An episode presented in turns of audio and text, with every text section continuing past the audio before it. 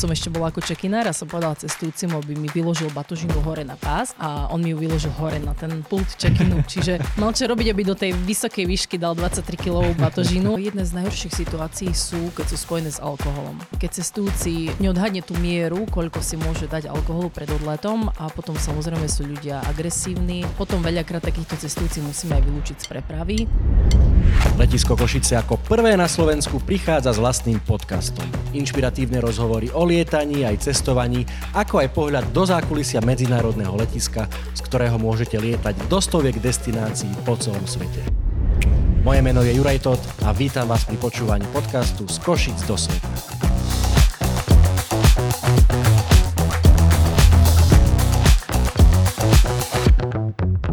Ahoj, Lucka. Ahoj. Vítaj v podcaste Z Košíc do sveta, ako prvý zamestnanec letiska Košice. Poďme na úvod 18 rokov dozadu sa pozrieť na tvoj prvý deň na letisku. Ako si sa k nám vlastne dostala? Mala som prácu, ale vlastne letisko Košice hľadalo veľa nových zamestnancov, pretože sa otváral nový terminál. Tak som vlastne skúsila poslať životopis a potom neskôr bola na pohovore u pani riaditeľky. Môj pôvodný životopis bol zaslaný na bezpečnostnú kontrolu. Ona si ma však vedela skôr predstaviť na check-ine. A teda si skončila aj na tom check-ine. Áno. Hneď od začiatku. A aké boli tie tvoje začiatky? Keďže predtým si nemala žiadne takéto skúsenosti, ako to bolo pred tými 18 rokmi, keď si nabiehala na tú prácu na tom check-ine? Mám na to milé spomienky, pretože ma vlastne privítal mladý a veľmi príjemný kolektív, čiže som sa od prvého dňa cítila dobre. Samozrejme som sa učila veľa nových vecí, ale mám na to iba dobré spomienky. Keď sa teraz posunieme tých 18 rokov ďalej od toho roku 2005, teraz si už vedúcou alebo team líderkou na tom oddelení výpravne, ako sa u nás hovorí, alebo check-in, tak keď to skúsiš takto porovnať, že v čom je tá práca na tom check-ine iná teraz, ako bola pred tými 18 rokmi? No je to úplne niečo iné. Keď som nastúpila, tak sme vlastne pracovali dokonca s papierovými letenkami, čiže sme fyzicky vytrhovali cestujúcim z takých knižiek, správny kupón na odlet a teraz je vlastne všetko elektronické. Ľudia sa vybavujú doma sami, čiže na niektorý let máme 80% vybavených cestujúcich, ktorí si urobia check-in už doma. Také to predtým nebolo. Každý fyzicky prišiel na check-in, čiže bolo to viac také osobnejšie, ale zase viac zdlhavejšie. Čiže dá sa povedať, že je to teraz teda o niečo jednoduchšie vďaka tej technológii pokročili. A bolo to vtedy tak, že úplne všetky lety sa vybavovali takto? Alebo to bola skôr výnimka, že ešte bolo treba riešiť tie vyslovene papierové letenky? No keď som nastúpila na letisko, tak sa vlastne hlavne tie pravidelné linky a tí klasickí dopravcovia všetci vybavovali takto, že boli papierové letenky. Čiže to bolo vtedy asi hlavne ČSA do Prahy? Áno, Austrian Airlines. OK, tak veľmi veľké rozdiely medzi tými 18 rokmi. Takisto rozdiely aj v tvojej pracovnej náplni, čiže porozprávaj nám, že čomu ešte všetkému sa venuješ okrem teda vedenia tímu na výpravni. Tak samozrejme spravujem celú administratívu a celom passenger handling department, čiže to je nielen check-in, ale aj oddelenie reklamácie batožín, business salónik a takisto aj ticketing. A vlastne od minulého roka sa... Tu ťa možno, že zastavím, možno, že niekto nevie, čo to znamená ten ticketing, lebo tie batožiny to asi niektorí z nás možno, že majú tú skúsenosť, že tá batožina nedošla, alebo došla poškodená, čiže to takisto riešime s ľuďmi, ktorí patria do tvojho tímu.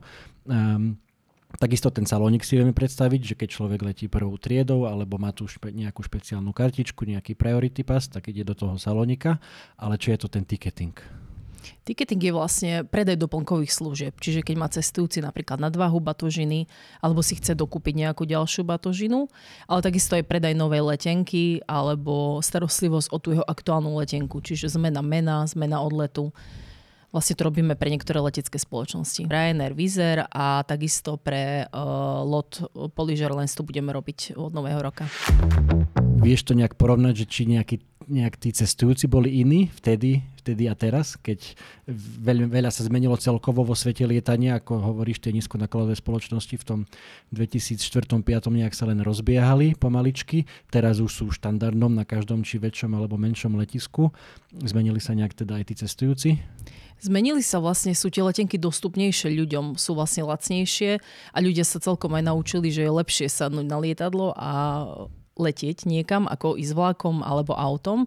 Teda tá klientela cestujúcich sa takisto zmenila.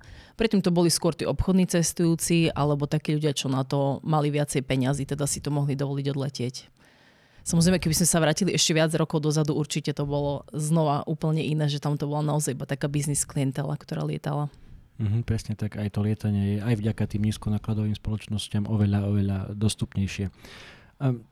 Čím to je, že si tak dlho vydržala na tom letisku? Lebo dnes je to naozaj veľmi výnimočné, že ľudia sú v jednej práci 10 alebo 15 rokov a u nás na letisku paradoxne je takých ľudí pomerne veľa, ktorí sú aj 20, aj 30, dokonca máme jedného kolegu, ktorý už neuveriteľných 50 rokov pracuje pre letisko Košice. A ty si teda nejakých aktuálne 18 rokov. Prečo si ešte neodišla? Musím povedať na začiatok, že som tam prišla na nejaký rok, dva. To som si povedala, že to je nejaká prestupná stanica a uvidím, čo bude ďalej. Ale vlastne ma to tak chytilo to letectvo a celá tá vášeň preto, že asi myslím, že to je hlavný dôvod, prečo som tam. Že ma táto práca baví, že ráno nechodím s bolesťou brucha do roboty, ale idem s radosťou. A vlastne najviac na tejto práci ma baví to, že je to flexibilné. Že to nie je nejaký stereotyp, že riešime každý deň to isté, ale každý deň nám prináša nové veci. Samozrejme, nie vždy aj príjemné, ako sú meškania a zrušené lety. Ale myslím, že práve aj to je jeden z dôvodov, že ma to tam stále baví. Pýtam sa aj preto, lebo ako si povedala, že vtedy letisko hľadalo veľa nových zamestnancov, keď si nastupovala ty. A takáto situácia vlastne je aj teraz, že kolegovia nám viacerí postupne dovršujú dôchodkový vek a teda na rôzne pozície už teraz hľadáme a budeme aj v najbližšej budúcnosti hľadať nových ľudí. Tak čo by si možno, že odkázala takým ľuďom, ktorí možno, že nás stretli aj na Profesia Days, ktorí možno, že zvažujú kariéru na letisku? Ja im to určite odporúčam, aby neváhali, ak ich to zaujíma. A mám aj skúsenosť s tým, že keď beriem nových zamestnancov alebo nových brigádnikov každý rok a majú vášeň pre to letectvo, alebo bolo vždy ich snom pracovať na letisku, tak sú to väčšinou aj tí najlepší zamestnanci, pretože hovorím, že okrem toho, že chodia do práce zarábať na hypotéku, tak je to ich vášeň, je to ich hobby. Čiže určite im odporúčam, aby to skúsili, aby neváhali. Ešte sa vrátime k tej tvojej pracovnej náplni. Tam som ťa prerušil, čiže skončili sme pri ticketingu, ale ty toho robíš o niečo viac. Áno. Od minulého roku som vlastne trošku načrtla aj do marketingu. Teda spolu s našou agentúrou pomáham spravovať naše sociálne siete, webovú stránku. Pripravujem aj akcie pre zamestnancov letiska, v tom som sa celkom našla.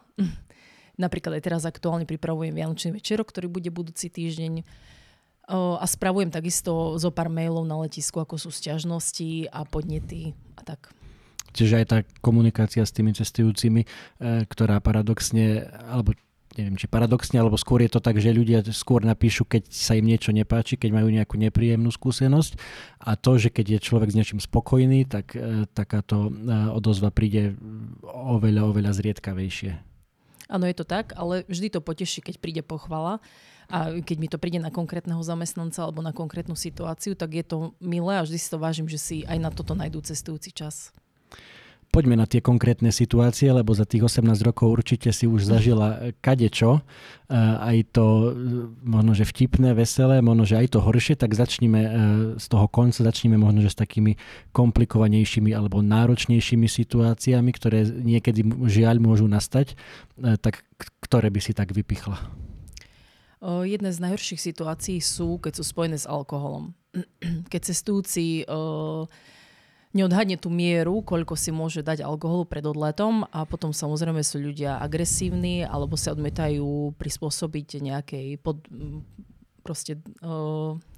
podmienkam, áno.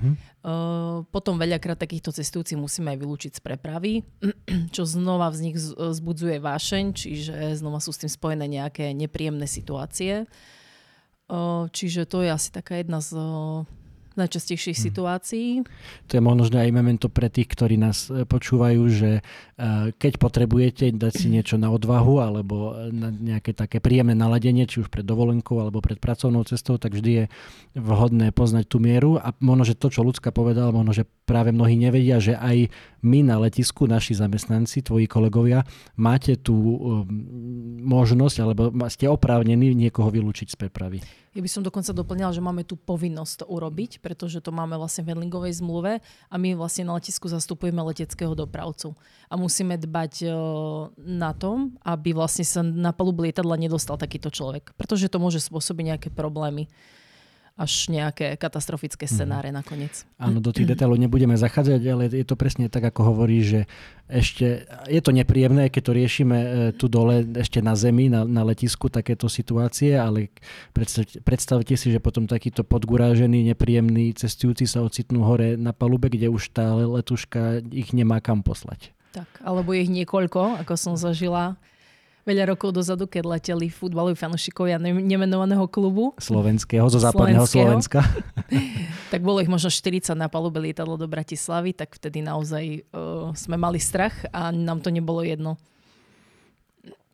Tak chvála Bohu, to už je za nami, za tých pár rokov sa toho veľa zmenilo aj v tom lepšom, že možno, že aj tí cestujúci sú trošku viac naučení alebo vychovaní, aj keď vždy sa nájdú nejaké výnimky, ale poďme už preč od týchto náročných situácií, pretože určite bolo veľmi veľa aj takých veselých, keď možno, že na prvý pohľad si to na sebe nemohla dať vedieť, že to, čo sa pre tebou práve deje, je pomerne vtipné, že si musela mať tam tu ten profesionálny výraz nahodený.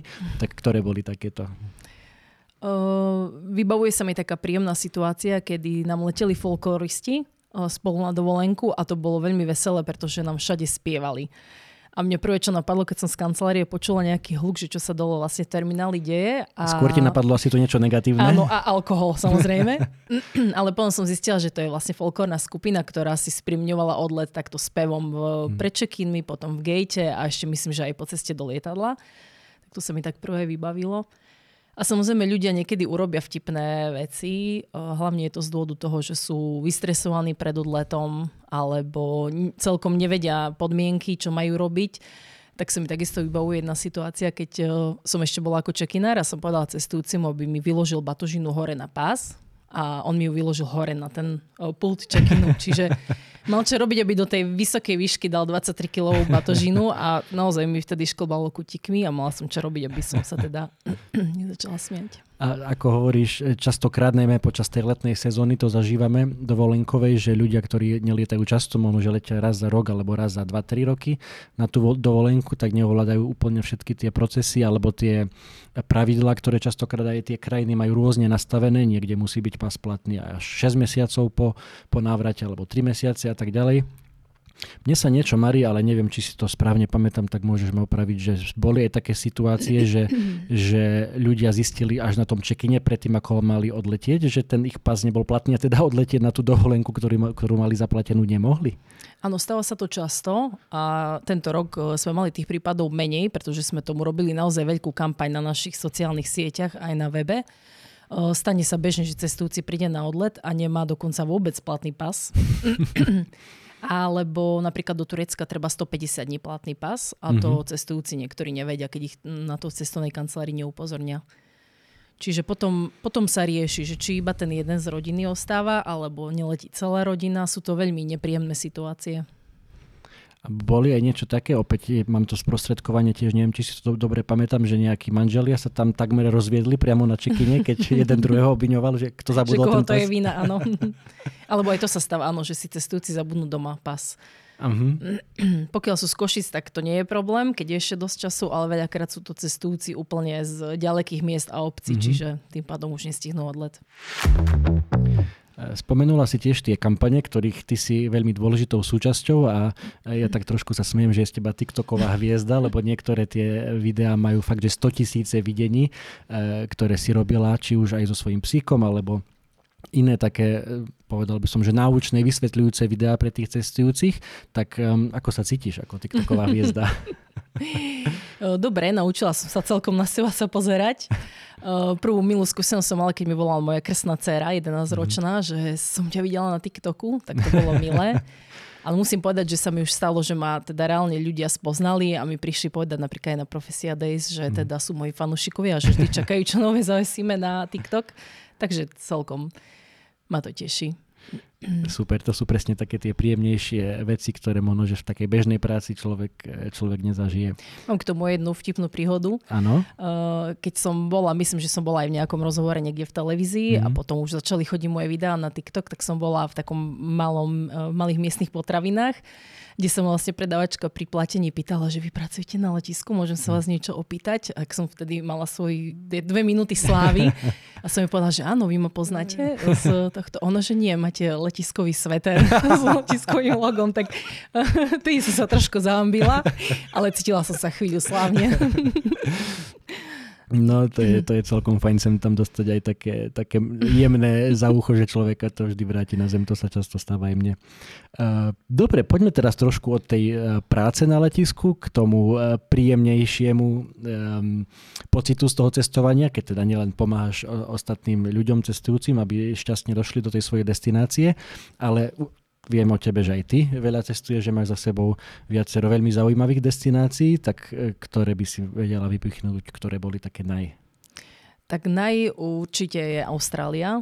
Sme si splnili s manželom cestovateľský sen a sme vlastne karavanom cestovali 3 týždne od Sydney po celom východnom pobreží a vlastne sme každý deň boli na inom mieste. To myslím, že na túto cestovateľskú éru nikdy nezabudnem. Mm-hmm. Čiže to je také naj. Ale samozrejme aj európske destinácie. Mám rada aj Chorvátsko. To som takisto minulý rok, vlastne tento rok, prešla s obytným autom, čiže ako keby s kampervanom.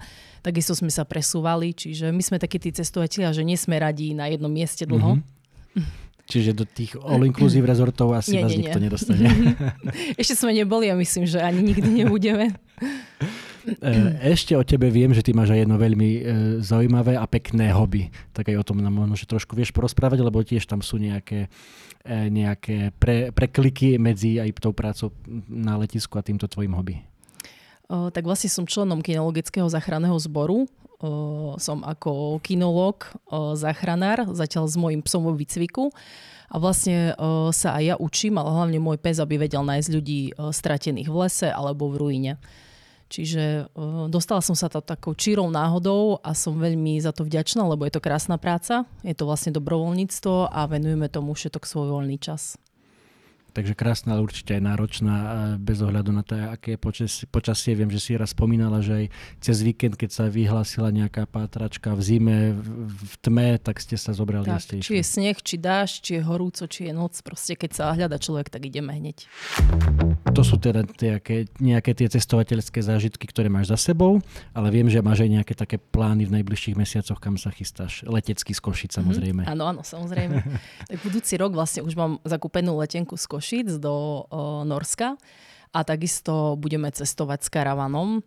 Čiže máme to na nejaké 2 týždne a začneme v Oslo a takisto by sme chceli prejsť pekne po tom západnom pobreží, uvidíme, kde až dôjdeme a potom späť. No tak, aby ste stihli ten spiatočný let potom. Dobre, ďakujem ti veľmi pekne za tento veľmi fajn, veľmi milý, príjemný rozhovor a mám tu aj takú špecialitku pre každého hostia, tak neminie to ani teba, ktorú som si nazval rýchla sedmička. Čiže 7 krátkých, rýchlych otázok, na ktoré môžeš odpovedať rýchlo, čo ti ako prvé napadne, alebo môžeš sa aj rozhovoriť, ak to bude nejaká tá téma, ku ktorej vieš toho povedať viacej. Takže prvá otázka, okno alebo ulička? Okno. Jednoznačne. To by som povedal kedysi aj ja, ale sem tam, keď človek potrebuje na vecko, tak tá ulička je lepšia. Ale takisto si rád robím fotky. A musí to vedieť aj naša agentúra, ktorá nám bukuje letenky, lebo mi vždy dajú okno. Super. 3 veci, ktoré nesmú chýbať v tej príručnej batožine. Mobilný telefón, niekedy by som povedala, že fotoaparát, ktorý som so sebou všade nosila, ale teraz už nemusím.